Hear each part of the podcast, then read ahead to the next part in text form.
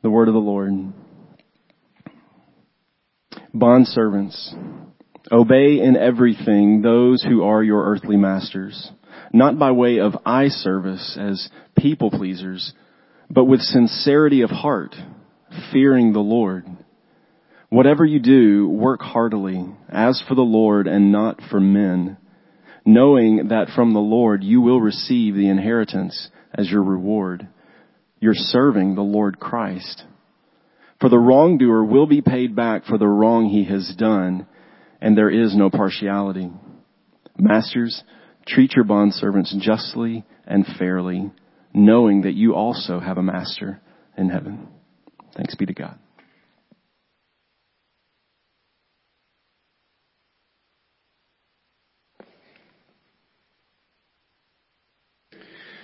Well, good morning. Hopefully you already have your Bibles open to the text that was just read and as Corey has already mentioned, we will be deviating a little from our normal pattern of walking through a book of the Bible chapter by chapter each week. Just for the next two weeks, we plan to cover two important topics as he mentioned, the topics of work and rest. So we'll be this morning and I assume next week in multiple passages. The passage that was just read, we will eventually get to some of the details. But as we think this morning about the topic of work from scripture, I want us to see that this is not just a minor issue. A short time ago we spent multiple weeks on this topic in adult core training, but it's one of those that we may think is on the periphery, but when you stop and actually even count the hours in a week, we see that this is not a minor issue for disciples of Christ. Consider this. If you work 40 hours a week, and I realize for some of you, you wish it were just 40, but if you work 40 hours a week, and I'm talking about your main job, your vocation, and you sleep seven hours a night, which again, I realize for some of you say, I wish I could sleep seven hours a night, particularly for maybe moms with young kids. That means you spend over a third of your waking hours at work. Okay, a third of your waking hours. And I, again, I realize for some of you, that percentage would be much higher. But regardless of the percentage, the point I want us to see is our work is a significant part of our Christian discipleship. If we claim Jesus as our Lord and King, it doesn't make sense and it would be negligent to disconnect a third of our waking hours from His Word. Right? He's not only Lord on Sunday mornings when we gather or on a midweek or in your personal Bible study. He is Lord over your entire life.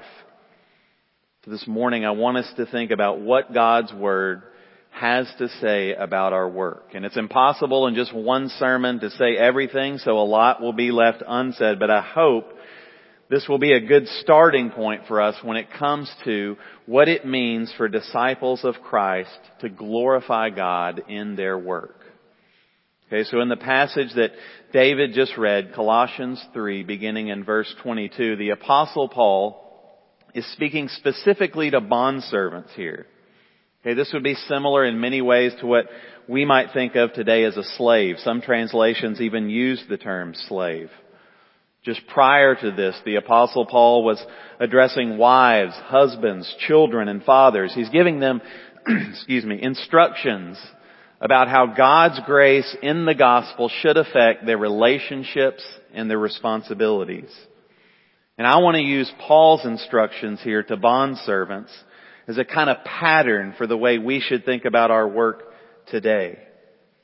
Okay, we'll circle back to some of the specifics of this text, but for now, just a quick word here so we're not distracted maybe by a misunderstanding.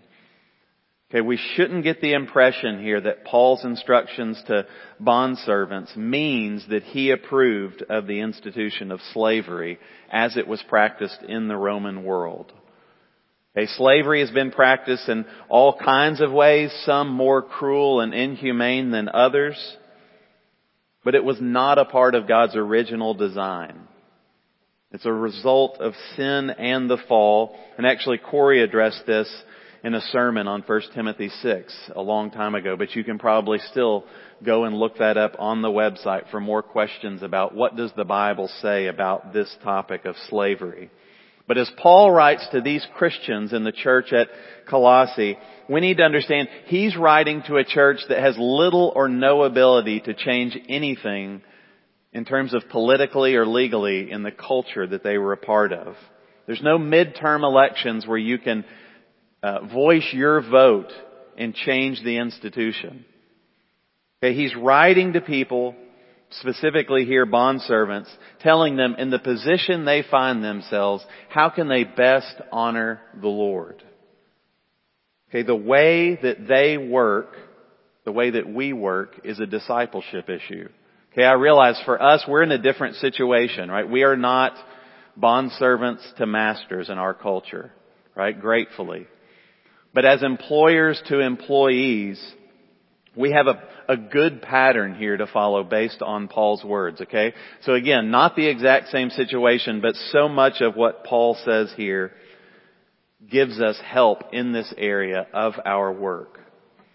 Okay, but before we dig in specifically here, I want us to put our work in the bigger picture of what God is doing in scripture, in the grand narrative of redemption. Unless we see our work in light of that, we're gonna miss it or distort it in some way. Okay, so if we go back to the opening chapters of the Bible, Genesis 1 and 2, and think about our work in light of God's original design in creation, we hear the following words in Genesis 1:28 as he makes man and woman in his image and then he gives them the following mandate: be fruitful and multiply and fill the earth and subdue it and have dominion over the fish of the sea and over the birds of the heavens and over every living thing that moves on the earth. So immediately in Genesis 1, God gives man and woman a task. Subdue the earth. Have dominion over it. Adam and Eve were to be stewards over all that God had made, ruling on His behalf. Then in the next chapter, God gets more specific. He fleshes this out more. Genesis 2:15, he tells Adam in the garden of Eden, he says to work it and keep it. Okay, like a priest. Adam was to cultivate the garden, so it was a place for God's fellowship and enjoyment of God. God gives Adam Eve as a helper in this task. Together, they have complementary roles of filling and subduing the earth. Okay, there's so much more to say about this. Genesis 1 isn't only about our work, but it's certainly not about less than our work. Yeah, I think it's significant though for us to notice that God's mandate to work and keep the garden comes before sin enters the world. Okay, we're not yet to sin entering the world in Genesis 3, and yet God has given a mandate to work. That means that work is not a result of the fall. It's not a punishment for bad behavior. Sometimes we use that for people, right? I'm not saying you're a bad parent if you do that. But we don't ever want to give the impression that work in and of itself is a bad thing or something to be ignored or um, to uh, to turn away from. Work reflects something of God's own character. Okay, scripture speaks of God working. Right? He, he creates the world in six days and then he rests. Corey will talk more about that next week. Of course, God's work and rest are very different from ours. God doesn't rest because he's tired. Right? He's infinite in power. He rests because his work is complete. But still, in some small way, our work reflects something of his work as those made in his image. And this is true of any kind of work. We don't only glorify God in religious vocations. Right? Sometimes Christians can fall into the trap of thinking, well, maybe pastors or missionaries or people who work in some kind of ministry are doing the real work, but I'm just slogging it out in a secular job that really doesn't matter in the long run. But this is not how God's Word views work. Right? All work is work unto the Lord. Secretaries, salesmen, CEOs, attorneys, farmers, factory workers, stay-at-home moms, IT people, nurses, doctors, teachers, engineers, waiters and waitresses, every other job, you name it, everything we do is to be done unto the Lord. And it's not a punishment. It is God's gift to us to help us flourish and enjoy His presence and steward His creation. Okay, that's an all too brief summary of God's original design for work. But if you're familiar with scripture, and I've already hinted at it, you know Genesis 1 and 2 is not the whole story when it comes to our work. Something significant happens in Genesis 3 that changes everything, including our work. So next, let's consider work in light of sin and the fall. Okay, that was work in light of God's original design. This is work in light of sin and the fall. Despite God's goodness and everything He had provided, Adam chooses to rebel by eating from the one tree that God had forbidden. And as a result, sin and death enters the world and ruins everything, including our work. God says this in Genesis 3 verses 17 through 19. Cursed is the ground because of you. Remember Adam was to work the ground? Well, the very work God had given him now is cursed. In pain you shall eat of it all the days of your life. Thorns and thistles it shall bring forth for you, and you shall eat the plants of the field. By the sweat of your face you shall eat bread till you return to the ground, for out of it you were taken, for you are dust, and to dust you shall return. So now, as a result of Adam's disobedience, instead of work being fulfilling and a way of enjoying God's presence and spreading His glory, now Adam's work will be difficult and often futile. You know, we've all experienced this. Even if you're at a job now that you really like, you know that work can be difficult at times, your best efforts and best intentions can come to nothing. You know, there's a well-known statement, and I tried to track it down who this actually originated with, and it, it's everywhere from Mark Twain to Steve Jobs and to Confucius. So I'm not sure who said it, but some form of this is passing around. It says, find something you love to do and you'll never have to work a day in your life. Have you heard something like that? I mean, that's great for a commencement speech, right? But anyone who's worked for more than a day or a week or a couple weeks knows this actually doesn't fit with our experience, does it? That work in a fallen world can be frustrating and even painful. Yes, it helps to enjoy what we do. But even in a job we enjoy, we don't experience continual satisfaction in a world that's marked by sin. There's sin in us, there's sin in others, right? There's sin in everything we do. Right? Thankfully though, sin doesn't have the last word when it comes to our work. Okay, so that would be sin, uh, excuse me, work in light of sin in the fall. Let's think about now work in light of Christ's redemption. Okay, Jesus came to bear the curse of sin on our behalf, on behalf of sinners, so that we could be reconciled to God. And so that one day all of creation would be set right. However, the fact that Jesus came, lived a perfect life, died on the cross, and then rose again doesn't mean that all of a sudden our work becomes easy or that it never seems futile. Yes, Christ has overcome the penalty of our sin. He's freed us from the need to merit God's favor with our work. But scripture says creation is still waiting the day when sin and death will be no more. That's true in our lives. God isn't finally done with us in sanctification and it's true of creation in general.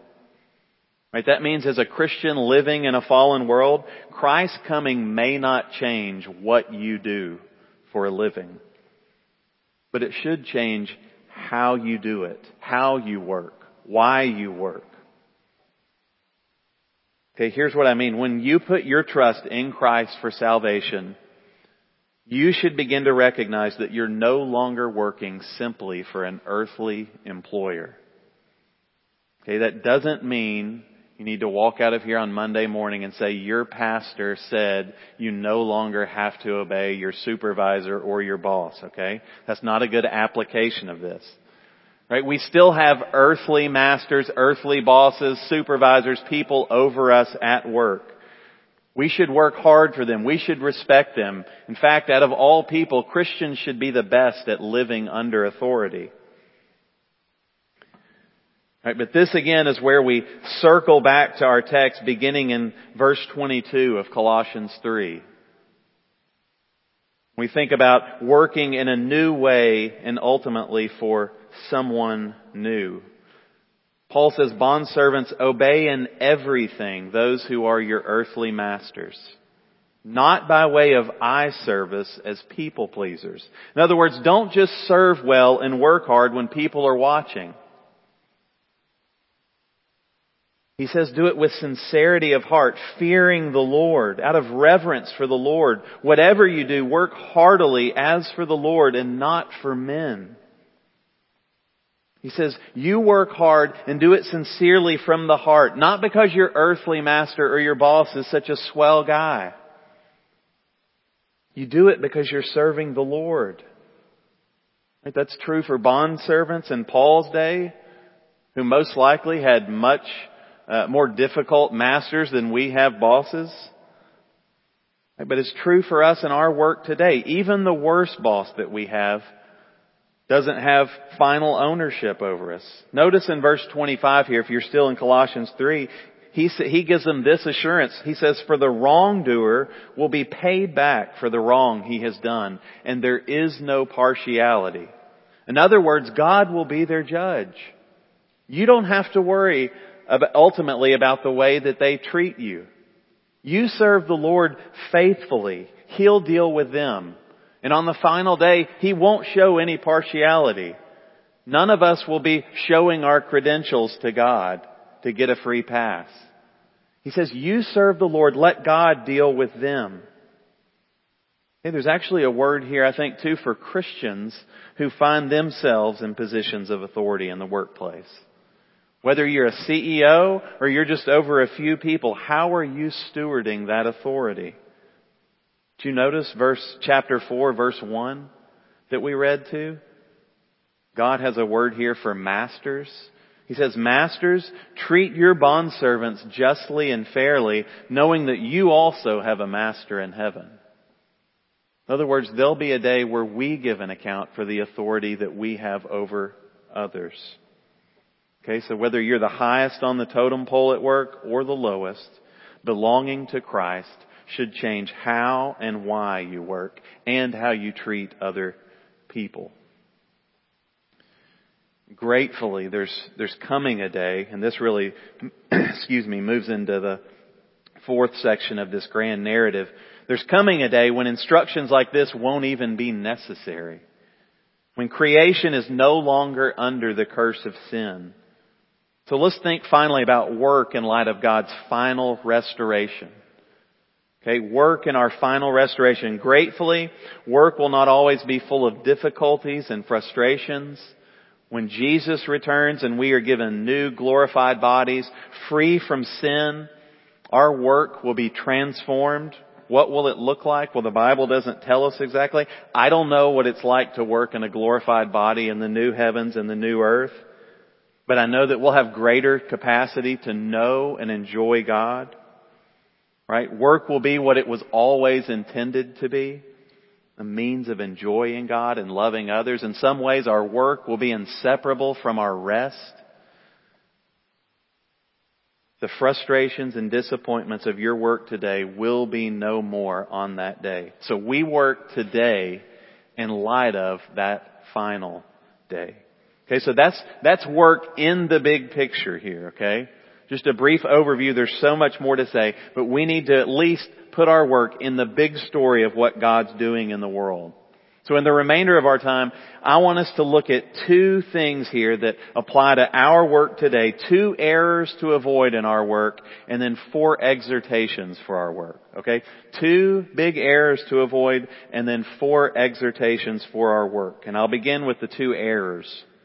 Okay, and I'm borrowing here from uh, Greg Gilbert and Sebastian Traeger. They have a really helpful book that I, I mentioned in our adult core training titled The Gospel at Work that I would highly recommend. It, it helps us think through work from a biblical perspective and gives a lot of practical counsel here. So let's think about two errors to avoid in our work in light of what we've just seen, okay? The first error would be the idolatry of work. Okay, the idolatry of work.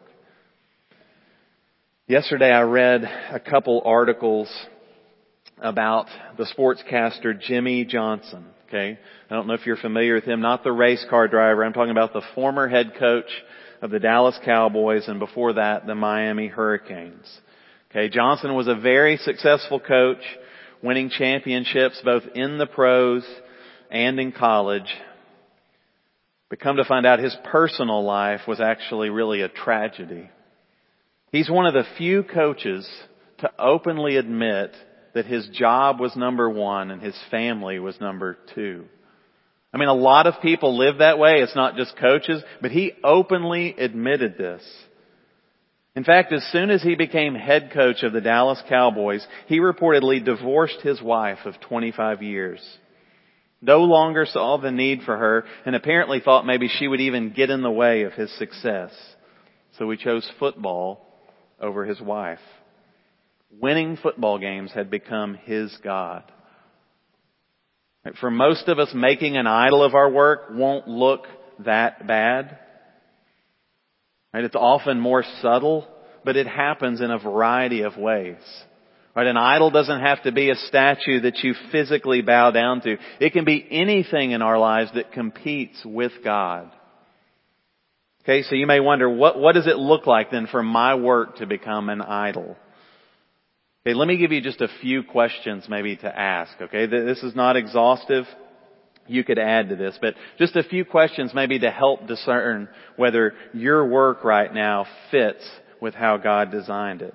Ask yourself this, do I define myself by my work? Okay, one of the most common things we do when we meet people, we ask, what do you do? It's not a, not necessarily a bad question, right? It's not a bad conversation starter. Our work is important, makes sense, but we should at least be on guard that we have a tendency to measure ourselves and measure others based on their work. When we're successful, feel really good about ourselves. We don't have the success we want, we lose our job, leads to despair, maybe even an identity crisis. So instead of glorifying God with our work, we define ourselves by our work. Okay, second question you could ask. Do I look to my job for ultimate security and provision?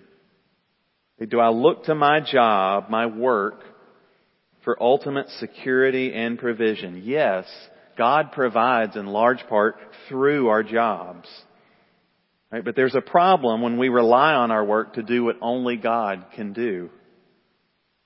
Right? Again, when things aren't going well, it just leads to anxiety and constant worry. Because we're not trusting the only one who can actually take care of us. Right? This is why Jesus says in Matthew 6, don't worry about food and drink and clothing. Your heavenly Father knows that you need these things. He even takes care of the birds and the grass. Do you not think He'll take care of you? So do you look to God or do you look to your work for financial security? The third question to ask to see whether your work might be becoming an idol. Does work just consume your thoughts and affections? Even in non-working hours, do you find yourself unable to stop thinking about it? Unable to not check your email? Right? Instead of loving God with all your heart, soul, mind, and strength, do you give all your time and energy to your work? You don't even necessarily have to love your job for this to be a temptation. A fourth question. Does work encroach on other God-given callings for you? Does work encroach on other God-given callings? And here's what I mean when I say callings. I'm talking about the most important relationships and responsibilities in life that God has given to us. Right? Most especially your family and your church. Okay, so let's think about God's calling for you and for me in our families. Okay, I realize not each of these is going to hit everybody, but husbands, is your commitment to your work preventing you from caring for your wife? Are you so preoccupied with work that you ignore her spiritual, physical, emotional, or even romantic needs? That's a sign that work is becoming an idol. It's replacing a more important God-given calling. Wives, is your commitment to your work, whether that's inside or outside the home, preventing you from loving and supporting your husband? If you find yourself really motivated for your job, but indifferent to your husband or your family, that's a sign that something is off. Right? To be fair, few of us have all the time we want, right, to invest in a healthy marriage and to improve a healthy marriage and to give to our families. It's inevitable, right? We don't always get to set our work hours, so we could always do more. But we at least need to ask the question, Hey, this is more than just about logging hours. It's about where our deepest affections and commitments are. Dads, does your obsession with work prevent you from providing spiritual leadership to your family? Moms, does your passion for your work take the place of teaching your children God's Word, providing them with a godly example? We could apply this to caretakers, to those who are not married in terms of their various relationships right? It's good that your job plays a significant role in your life. Right? Don't hear me undermine work. Okay, we talked about that. That's an important part of what God has given us to do. But we shouldn't pursue it at the expense of other responsibilities. Right? And that's just your calling to your family. Think about it, your calling to your local church. Okay, when God saves us, He not only joins us to His Son, He joins us to the church, to Christ's body. Right? And this commitment largely plays out in the life of a local church, not just to the global church, but to this uh, particular body. Hey, this may seem shocking to some Christians today. I hope if you've been around this place for long, it's not shocking. But your commitment to your local church is more important than your commitment to your company or your boss. Hey, that, that's kind of uh, radical in some uh, quarters uh, in some Christian circles today. But your commitment to God's people is more important than your work, than your job or vocation, I should say. Okay, it doesn't mean you're required to serve in every way imaginable. This is not a ploy for me to get next generation workers, okay? I'm not slipping that in here.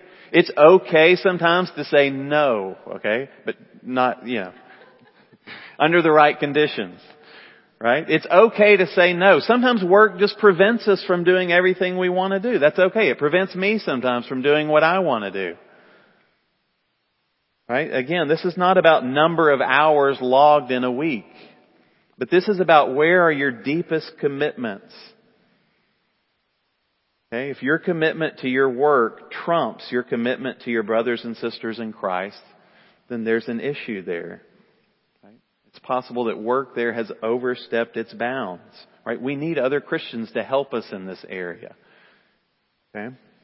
Okay, these are just some of the ways that work can become an idol in our lives. Okay, that's one error to avoid. A second error to avoid in our approach to work. We not only want to avoid the idolatry of work, but we want to be careful about idleness in our work. Okay, and I'm using the term idleness there very broadly here. I'm borrowing it from Gilbert and Traeger. And certainly the Bible has a lot to say about being idle. If you turn to the book of Proverbs, you'll read about sloth and the sluggard. You will read about the negative consequences that comes from the person who's lazy. Okay, so that's certainly a problem we need to uh, be aware of, particularly in a culture that is just addicted to entertainment. Right? But even more broadly than that, we can become idle when we disconnect our work from God's purposes. You don't have to turn there now, but in 2 Thessalonians 3, the apostle Paul warns the Christians there against idleness. In part, he says, because you're a burden on other people when you're idle and refuse to work. He's not talking about somebody who's unemployed but looking for work. These are people who are idle and for one reason, one reason or another refuse to work. So he says, don't do that. He said, to remember when I was with you, I worked hard night and day. As an apostle, Paul could have made a pretty strong request to be supported. He had some pretty important work to do. But he said, I, I, put that aside and I worked hard to leave you an example so you, I wouldn't be a burden on you. Okay, so just at a very basic level, idleness puts a burden on other people. When you refuse to work at all or work diligently, others have to pick up the slack for you. And in the body of Christ, we, we should want to lift burdens off each other, right? Not place burdens on each other.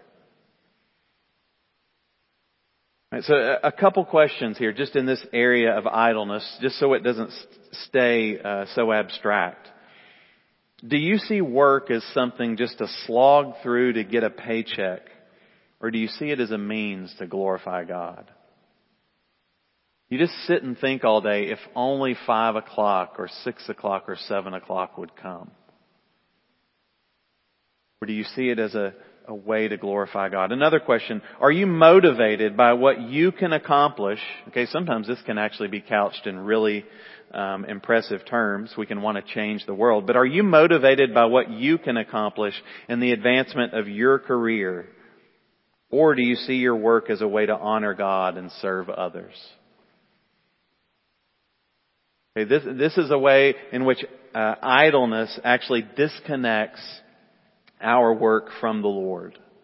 Okay, so those are two errors we need to avoid. The idolatry of work and being idle in our work. Okay, you could probably add to that list, but in one way or another, it is easy for us to make too much of our work or too little of our work.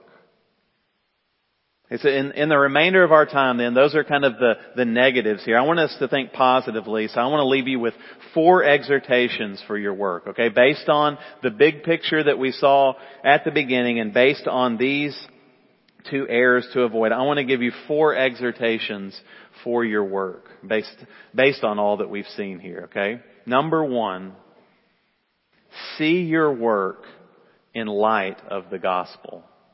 See your work in light of the gospel. Okay, so far this sermon has been heavy on warnings and instructions from scripture, but as Christians, we should never approach anything, including our work, apart from the truth of the gospel.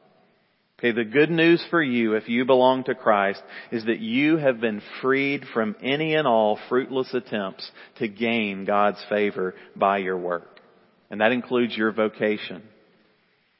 Christ has merited God's favor for you by His own obedience. He's died to take the penalty for all the ways that you have fallen short in your work. If you're here and you're not a Christian, this is the first step. The, the word for you isn't work harder.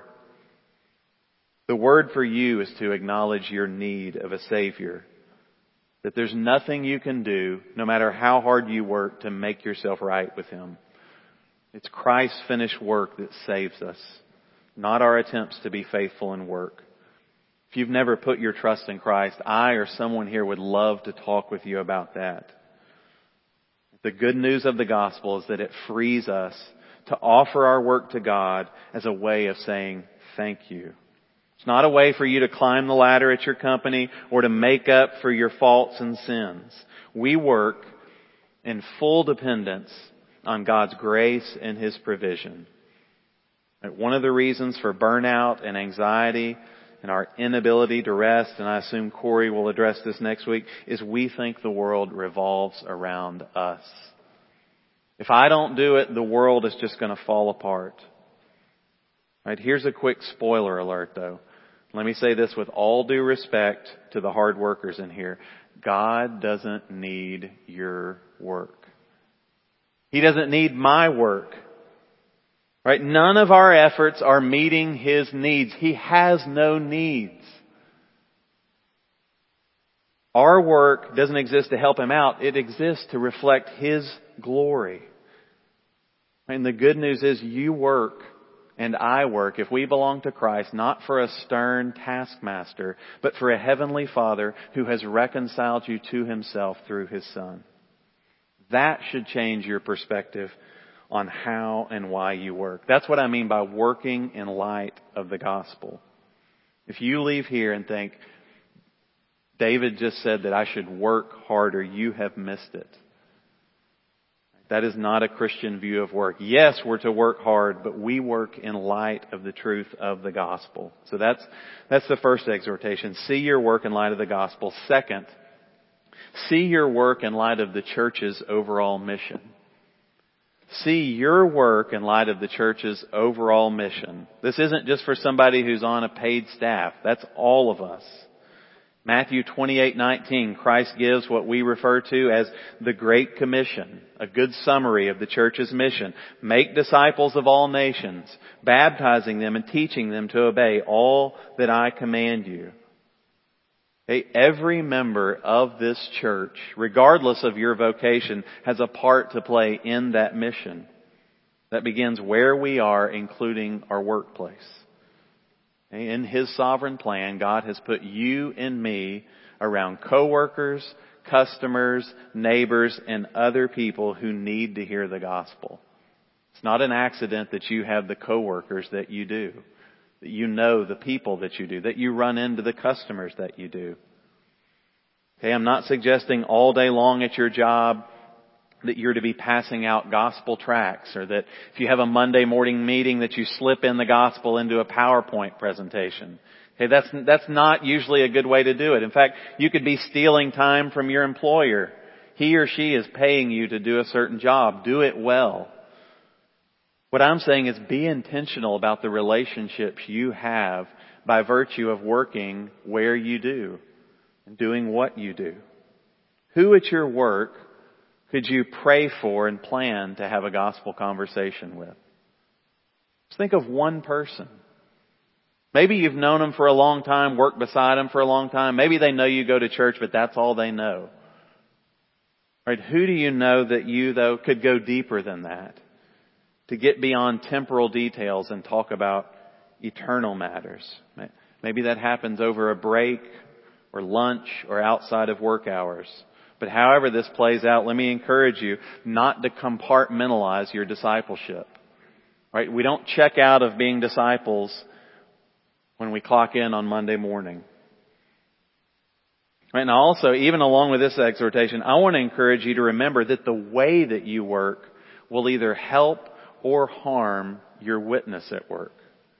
If you're diligent, compliant, if you're known as someone as, uh, who has integrity, your witness is much more likely to get a hearing. Few people want to listen to the worker who's cutting corners, being lazy, or being dishonest, or just complaining all the time. All they're going to do is look at you and say, he or she is living for the exact same things that the rest of us are.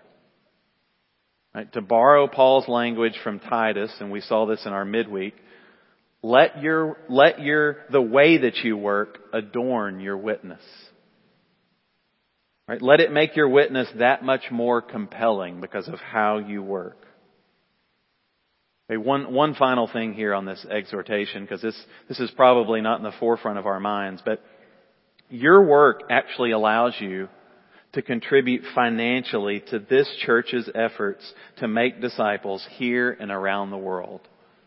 That's another way your work actually contributes to the church's mission. Whether it's missions partners overseas, local missions partners, ministries to the next generation, your weekly giving is one of the ways that makes this possible. Do you ever give thanks to God that you're actually able to do that? Your job allows you to make eternal investments. Even things like facilities or salaries, these are all to the end that the gospel might be spread and disciples might be matured. Hey, that's another great motivation to work and to work hard. Regardless of whether it's your dream job, right? You're working for eternal gain. Okay, third exhortation. See your work in light of others' needs. See your work in light of others' needs. When is the last time you thank God that your job allowed you to serve a neighbor? We can typically think of all the things we don't like about our jobs, all the things we would like to change. When is the last time that you saw your job as a means of meeting the needs of others? Okay, this happens in a whole, a wide variety of ways. The most basic level, it allows us to provide for our families. 1 Timothy 5 8. The Christian who doesn't provide for his own household is worse than an unbeliever, Paul tells us. He says even pagans know better than that. Your work allows you to provide for others. Beyond that, it allows us to meet the physical needs of church members, friends, neighbors, people in our community who lack basic necessities. Your work, however irritating or frustrating it may be at times, allows you to meet needs. Sometimes that's through the church. Sometimes it's just a need that you see and you're able to meet. And how easy it is for us to be ungrateful because we're only thinking about ourselves in our work. Work for the Christian is never just about you. First and foremost, it's for God, but then He uses you to meet the needs of others.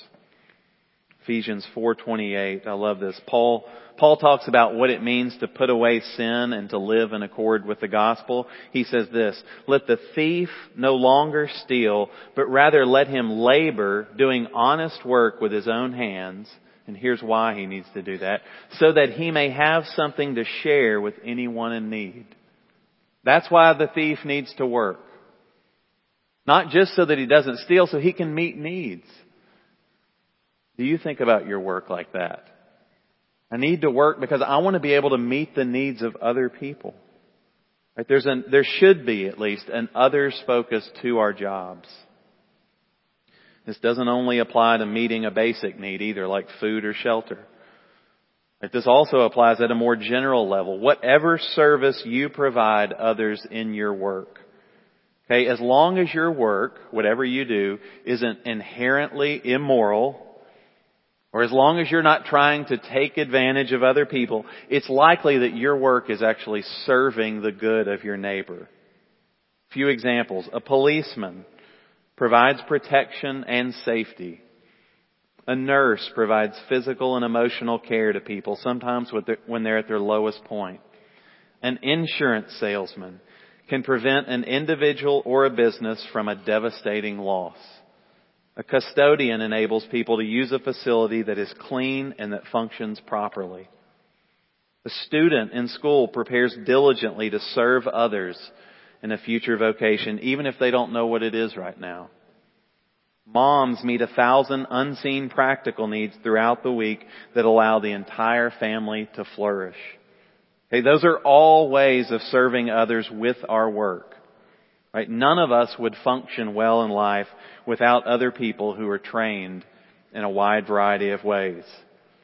Tim Keller actually points out how difficult life would be if we didn't rely on the work of others. If you don't believe me, see if you have the time or the ex- expertise to build a microwave or a refrigerator the next time you need one. Right? Everything we do is ultimately serve, or it should be to serve others even if it's not a basic need. Our jobs don't just help us flourish, they help others. Right, so that's the third exhortation. See your work in light of the gospel. See your work in light of the church's mission. See your work in light of others' needs. Now fourth and finally, see your work in light of your eternal reward. See your work in light of your eternal reward. Earlier, we looked at Paul's instructions here to bondservants, where he tells them to obey their earthly masters with sincerity of heart. And he says, do it out of fear of the Lord, reverence for the Lord. But there's one motivation earlier that I didn't mention. If you look at verses 23 and 24, Paul says this, whatever you do, work heartily as for the Lord and not for men and in the next phrase, he says, knowing that from the Lord you will receive the inheritance as your reward. In other words, Paul reminds them on the last day, the reward for your work and my work will not come from a boss or an earthly master. The reward, and he's talking here about your heavenly reward, will come from the Lord himself. So we need to remember this in our work. You and I will not stand before anybody right now that's in our company or who may be in a, who may be over us in the future. We will not stand before them on the last day. We will stand before the Lord and what will matter is not our position, our salary, or our accomplishments. What will matter on that day is if we were faithful to the Lord in our work. Your work may be frustrating now. It may go unnoticed. Right? Maybe you love it. That's a great thing. But remember, you're not ultimately looking for an earthly reward. You're looking for a heavenly reward. For the day when you will dwell with God forever and rest in Him. Right? And this is secured not ultimately by your faithfulness, but because of what Christ has done on your behalf. So church, let's work diligently today in light of that final day. Would you pray with me?